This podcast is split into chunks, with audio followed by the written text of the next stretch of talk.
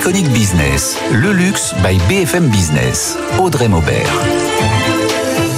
S'installe sur BFM Business, un site, une émission exclusive, intemporelle, mythique, responsable et déculpabilisée. C'est Iconic Business.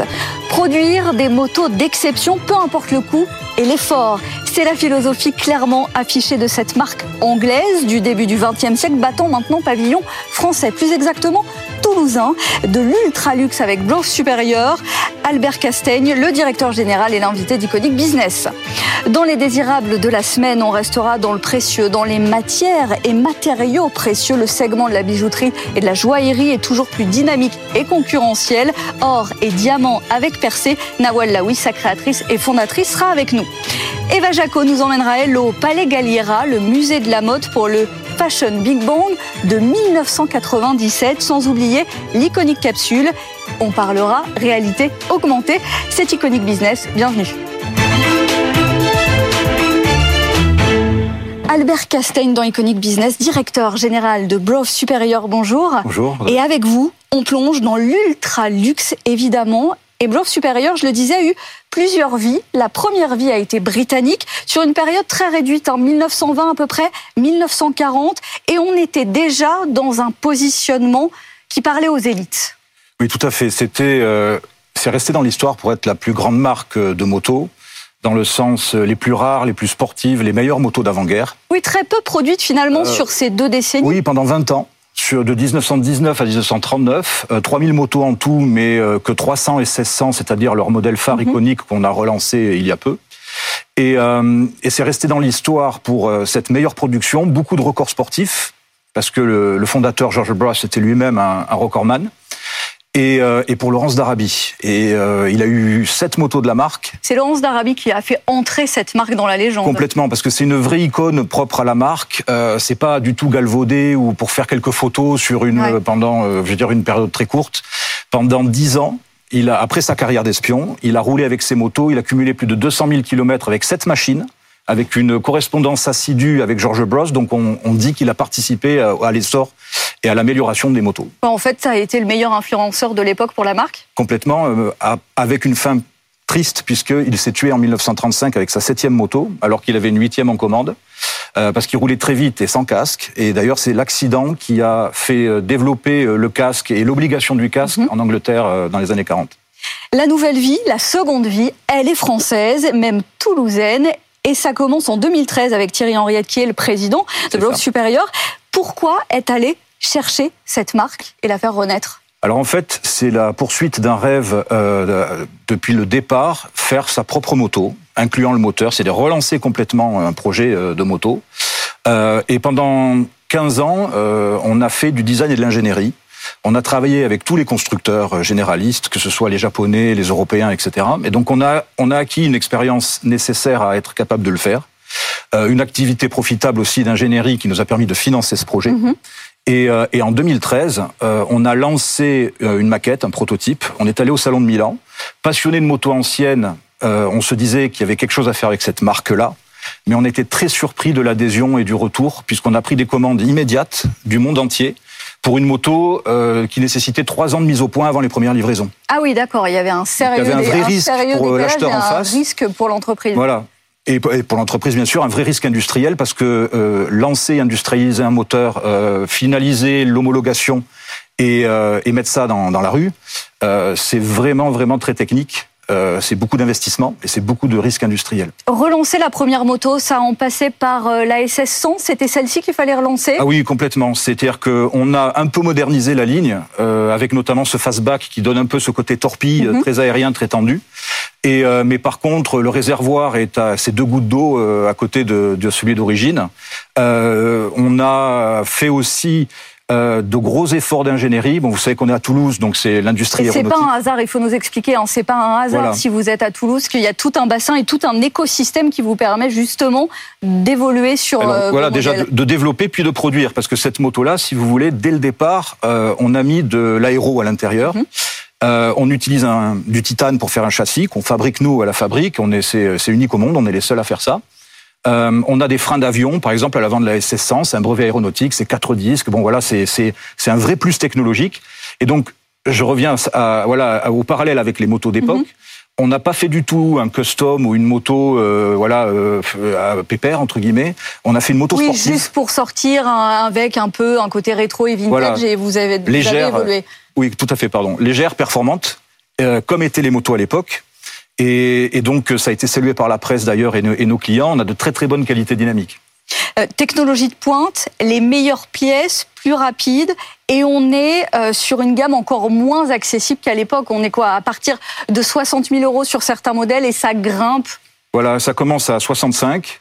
Et euh, si je prends le maximum hors projets spéciaux, on monte à 180 000 TTC avec la dernière Aston Martin puisqu'on a un partenariat avec Aston Martin et qu'on fabrique une moto pour Aston Martin. Et pourquoi Aston Martin est venu vous chercher alors qu'on peut imaginer qu'ils ont euh, la recherche et le développement pour le faire de leur côté? Pourquoi cette collaboration? Écoutez, je pense qu'on synthétise euh, un peu la même chose qu'eux, c'est-à-dire euh, le, le, chic et la sportivité anglaise, même si c'est fait en France. Et ces deux marques d'espions, de James Bond et Laurence d'Arabie. c'est l'héritage. Et en fait, beaucoup de choses fonctionnaient. Et, euh, et le, le, board, le management euh, était euh, très très branché moto et l'équipe de design aussi. Et c'est un projet qui s'est fait très naturellement, à tel point qu'on a déjà un deuxième modèle puisque la première série a été entièrement mhm. vendue et distribuée. Et on est en train de réfléchir à une suite. Bon, c'est une belle alliance d'images dans tous les cas, et à chaque fois, la spécificité, c'est quoi? C'est que tout est fait à la main, avec des matériaux incroyables et 100% local, 100% français? C'est exactement ça. C'est-à-dire que 80% euh, de la moto est sourcée en France, parce qu'il y a quelques rares composants qu'on a dû les chercher à l'étranger, en Europe, hein, on n'est pas allé. Où ça n'existe pas de toute façon localement. Tout, simplement. Et euh, de, dans ces 80%, deux tiers c'est local, donc c'est du circuit court. Euh, avec de la sous-traitance aéronautique, c'est-à-dire à la fois des matériaux et des sous-traitants aéronautiques locaux dans un rayon de 30 km autour de chez nous. Et les tensions ces derniers mois, ces dernières années sur certains matériaux, sur certaines matières premières, comment on fait pour adapter justement le schéma euh, industriel Alors c'est ça, ça, se fait graduellement. Nous, on avait quand même une expérience euh, donc un peu glanée chez nos clients pendant 15 ans, puisqu'on a travaillé avec euh, bon voilà un peu la méthode japonaise. On a eu plusieurs programmes avec BMW. On a mhm. beaucoup appris en méthode aussi, et notamment sur le tissu industriel européen. Et, euh, et, la grosse nouveauté, on s'est fait euh, aider par, euh, par, par, une société française aussi sur une partie du développement du moteur, même si on, a, on est à l'origine et propriétaire de ce moteur-là complètement, mais parce que en fait, c'est le gros gros risque et le, gros morceau de développement industriel, c'est vraiment faire son propre moteur c'est très peu courant sur des petits constructeurs d'arriver à faire son propre moteur. Et c'est aussi le plus, on est dans la technologie de pointe, il fallait sur ces modèles intégrer la technologie. Combien de modèles sont produits par an à l'heure actuelle? Alors euh, l'année dernière, on a achevé un peu plus de 100 machines. Euh, là, on est euh, sur 120 pour cette année, avec peut-être un peu plus, puisqu'on a des, des marchés à ouvrir. qui s'organisent et on a une énorme demande, par exemple aux États-Unis, depuis le début de mhm. l'aventure qui n'est pas encore servi parce que c'est trop gros. Donc on a investi dans des machines, on embauche, on est euh, bah, trois fois plus qu'au départ, euh, on va être une trentaine de personnes, euh, on fait un étage de plus et on investit dans des machines de production pour gagner en flexibilité de l'usinage. Et donc je commande et je reçois ma moto quand? Combien de temps après? C'est six mois. Pour un modèle, on va dire, standard, et ça peut aller à un an pour une, une, Aston Martin ou des modèles spéciaux. Avec des marges qui augmentent de votre côté, ou une inflation, une hausse des prix aussi, parce que ces matériaux, il faut... Alors oui, sauf que c'est assez contenu pour notre part. On a, on a eu du nez, on a fait du stock sur de la matière première. Et pour l'instant, ça n'impacte pas trop le prix des machines. On a, on a conservé nos prix et on a conservé notre marge parce que la particularité, c'est euh, d'avoir un, un, business euh, qui fonctionne, mhm. euh, qui s'autofinance. On réinvestit tout, les résultats dans l'outil de production et dans le Pour développement des nouveaux cadence modèles. aussi. Exactement. Donc euh, ça marche très bien. Bon, les normes anti-pollution, ça veut dire aussi la technologie euh, en plus. Est-ce qu'on peut envisager de prolonger vers l'électrique aussi? Alors complètement. On a un savoir-faire dans le domaine. Euh, on a été euh, chef de file pour des programmes de développement, que ce soit pour Peugeot ou même pour BMW sur de la traction électrique il y a déjà quelques années. Euh, et donc on sait faire et c'est quelque chose auquel vous on savez faire et est-ce que vous allez faire? Alors oui, oui, parce que en fait c'est même le, challenge technique est mhm. super intéressant, puis surtout de réinventer quelque chose qui qui colle toujours à l'histoire de la marque. il était très innovant, George Bros déjà avant-guerre, il a fait beaucoup de prototypes et on fait pareil. Et donc l'électrique, il faut imaginer que ce sera beaucoup plus cher? Euh, pas forcément. À produire et à vendre? Euh, Non, pas forcément. Euh, ça sera, ça sera différent. Je pense qu'on aura quand même des applications thermiques pendant longtemps. Mhm. On n'est pas vraiment concerné par la feuille de route 2035. 2035, ouais, Si on prend le monde entier, puis le fait que les motos sont pas encore sur la feuille de route. Et le fait que c'est du récréatif, donc ça concerne pas les déplacements quotidiens mhm. pour aller en ville tous les jours. donc on est tranquille, mais on veut quand même faire une offre électrique pour le challenge techno. Et puis répondre éventuellement à la demande qui y aura en adéquation. Complètement. Avant de retrouver vos iconiques Albert Castagne, direction le palais Galliera, musée de la mode, et avec une année décisive qu'Eva Jaco vous raconte, 1997. Collection emblématique, pièces iconiques ou encore euh, émergence de nouveaux directeurs artistiques. Euh, c'est euh, l'année 1997 qui marque un tournant dans l'univers de la mode et c'est cette révolution que l'on trouve ici. Alexandre Sanson, bonjour. alors derrière nous, on voit trois modèles qui vous ont donné envie de créer cette exposition. Absolument, il y a euh, euh, deux modèles particulièrement forts qui euh, sont aujourd'hui emblématiques de leur créateur. Il y a Martin Margiela qui présente sa collection Stockman que vous avez ici à droite, et puis Comme des garçons, qui est l'affiche cette exposition, qui présente une collection Body Meets Dress, Dress Meets Body, qui sont considérées comme les deux plus importantes collections de l'histoire de la mode contemporaine.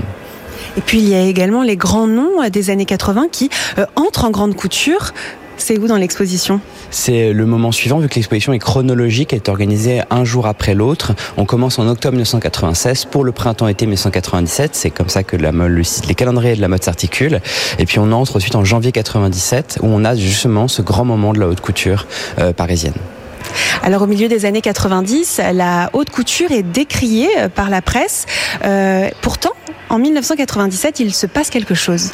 Effectivement, en janvier 1997, il y a l'apparition en haute couture de quatre créateurs, deux jeunes créateurs britanniques inconnus du grand public, Alexander McQueen pour Givenchy et derrière nous John Galliano pour Christian Dior et euh, qui vont constituer un moment d'anthologie dans l'histoire de la mode et qui vont être suivis par deux créateurs euh, emblématiques des années 1980 pour le prêt-à-porter, Jean-Paul Gaultier et Thierry Mugler qui les rejoignent et présentent leur première collection de couture.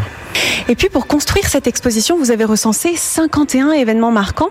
Euh, vous en exposez 34 dont la mort de Lady Di ou encore euh, Castelbaljac qui habille le pape. Et puis derrière nous, on voit euh, les tenues Versace. Racontez-nous. Il s'agit ici de la dernière collection de couture présentée du vivant de Gianni Versace qui sera assassiné six jours plus tard. C'est une collection inspirée par l'art byzantin, très inhabituelle pour Versace et beaucoup de journalistes la verront comme prophétique annonçant sa mort avec le recul. Merci beaucoup Alexandre Sanson. Alors ici on retrouve 50 tenues dont la robe euh, que l'on voit derrière moi que portait Björk euh, sur la couverture de son album Homogénique ou encore euh, trois costumes créés par Jean-Paul Gaultier pour le film Le cinquième élément. Chaque semaine dans Iconic Business, les iconiques de l'invité. Ce que le luxe est pour Albert Castaigne. On n'est pas déçu, tout est très cohérent. On reste dans l'ultra luxe avec, en premier lieu, des mal Vuitton, des ensembles sur mesure. C'est ce que ça incarne en fait. Complètement. Et euh, on s'imagine l'époque euh, de l'aristocratie qui voyage en paquebot, qui fait suivre par des grooms en livrée, quatre ou cinq mâles, voire une douzaine, qui contiennent tous du sur-mesure, donc de la garde-robe, des, des nécessaires pique-niques, un écritoire. Il peut y avoir plein d'applications.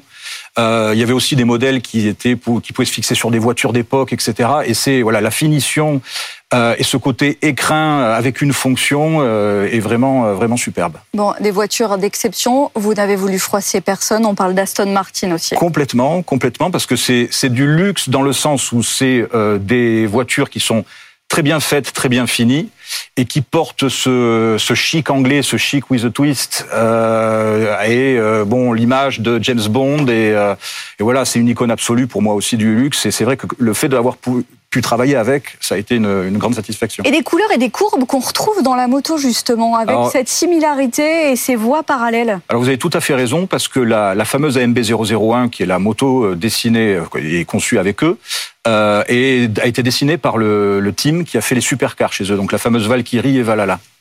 Bon, un dernier mot, ça revient régulièrement parce que évidemment on parle de luxe, on parle d'horlogerie et pas n'importe lesquelles. Là, vous avez ciblé l'ultra luxe. Complètement. J'aime beaucoup Richard Mille. Euh, parce que bon, c'est de très belles montres et qui sont techniquement euh, très euh, élaborées. Oui, on peut être autour de 300 000 euros. Hein. Voilà, complètement. Mais ce qui est le plus fou, je trouve, c'est la réussite d'avoir fait un nom et d'avoir créé une icône du luxe, puisqu'elles sont rares et chères, et que c'est vraiment une référence, en étant à contre-pied de tout puisque c'est des montres qui sont très légères et euh, c'est euh, vraiment en rupture avec ce qu'on avait l'habitude de voir, le poids étant un peu le gage de la qualité, mhm. par exemple, euh, et le fait que c'est un homme et, et c'est pas une maison euh, du 19e siècle qui a qui perpétue une tradition. Ça, je trouve ça incroyable. Et puis on retrouve à chaque fois euh, euh ces euh, complémentarités qu'on retrouve aussi dans votre métier et dans votre secteur. Merci Albert Castain, directeur général de Growth Supérieur, d'avoir été avec nous dans Iconic Business. Dans un instant encore du précieux, la marque de joaillerie parisienne Percé. Tout de suite, l'Iconic Capsule. Le luxe investit la VR, cette fois pour séduire la génération Z. Après Versace, Dior, Gucci, c'est au tour de Tiffany et de Cartier de se lancer dans la réalité augmentée. Et ça se joue sur Snapchat, la plateforme aux 363 millions d'utilisateurs quotidiens. Cartier a mis en place un filtre pour célébrer la nouvelle déclinaison de sa mythique montre tank.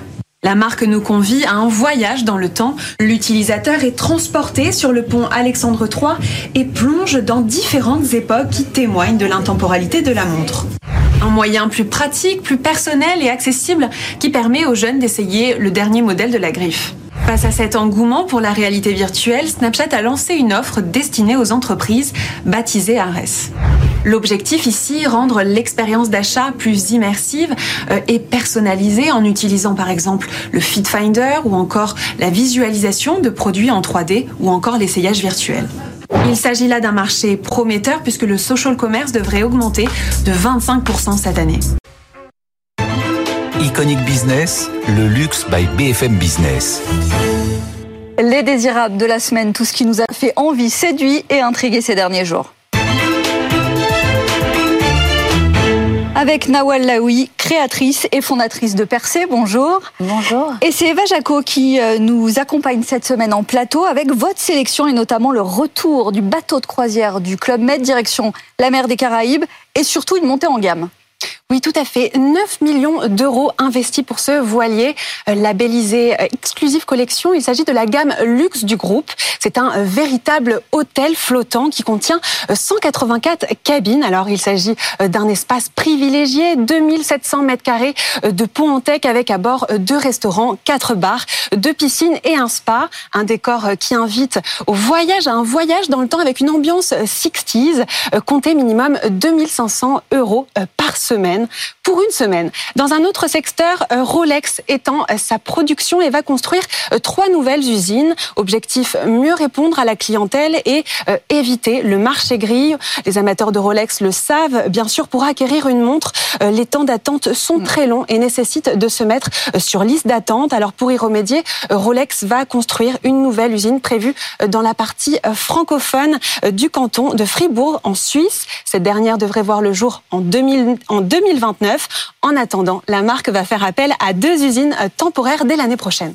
Bon, on reste dans l'univers des montres. Attention, montre extravagante s'il en est dévoilé euh, à Genève lors de ce fameux euh, salon qu'on a suivi, en Watches and Wonders. C'était la semaine de l'horlogerie à Genève. Une sacrée montre.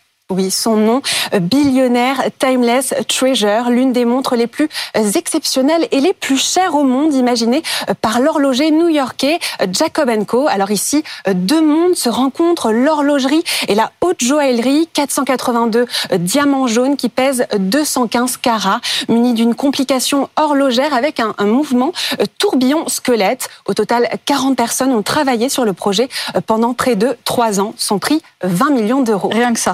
Et puis côté petit écran, Kaiser Car, la série Disney Plus très attendue sur Karl Lagerfeld, eh bien on connaît à présent le casting.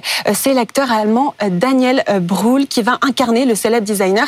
Alors c'est un nom connu, on l'a vu notamment dans des films américains comme Inglorious Bastard ou encore Captain America. À ses côtés, un acteur canadien, Théodore Pellerin, campera le rôle de Jacques de Bacher, le grand amour du couturier. Quant au français, Arnaud Valois en Yves Saint-Laurent, Alex Lutz en Pierre Berger et Agnès Jaoui dans le rôle de la fondatrice de la marque Chloé.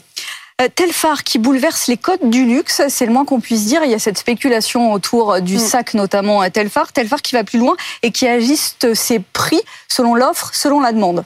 Oui, à l'occasion de la mise en ligne de sa dernière collection, euh, la maison euh, Telfar qu'on connaît pour son hit bag surnommé le Bushwick Birkin, a proposé un nouveau système pour établir euh, les prix de ses produits via un pricing évolutif. Donc c'est un peu comme euh, des soldes inversés. Euh, ici, les vêtements sont dans un premier temps disponibles dans leur prix de gros, des prix allant jusqu'à 50% de réduction. Et plus les pièces sont désirées et partent vite, moins elles seront onéreuses lors de leur mise sur le marché.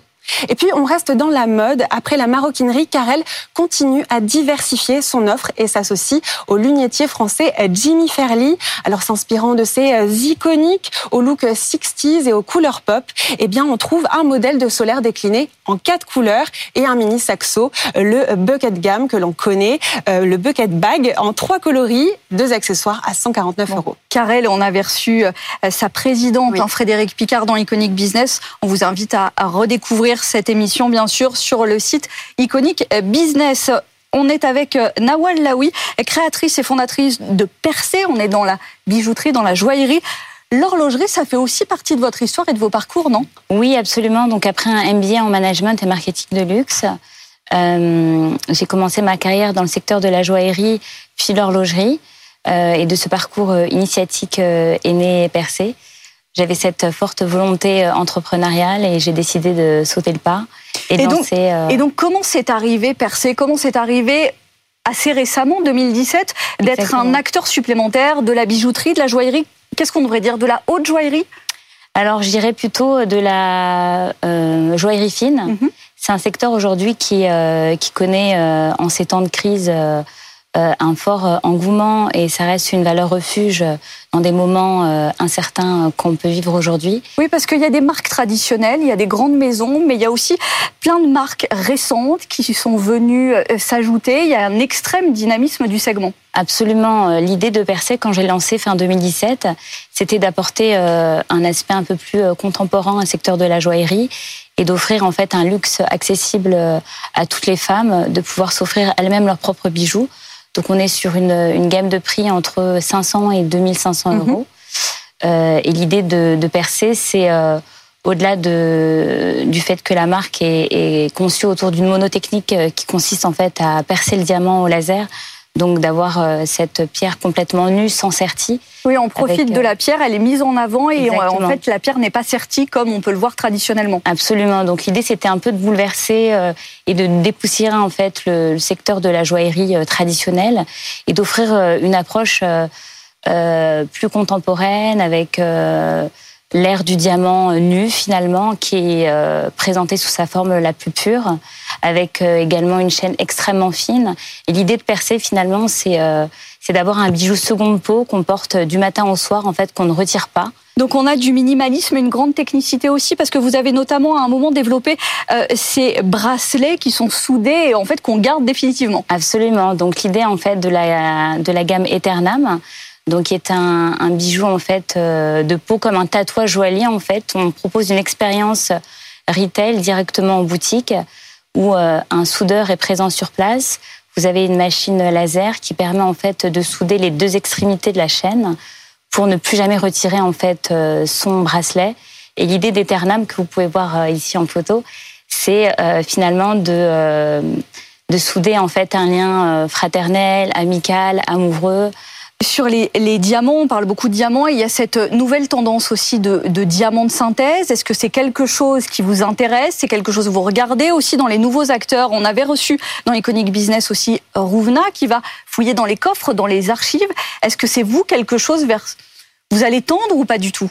Oui, aujourd'hui, on est de plus en plus conscient de ce qu'on de ce qu'on consomme, aussi bien dans le prêt-à-porter, dans la maroquinerie, dans ce qu'on dans ce qu'on mange également. On a une, cette conscience écologique aujourd'hui qui est très forte et qui arrive également dans le secteur de la joaillerie.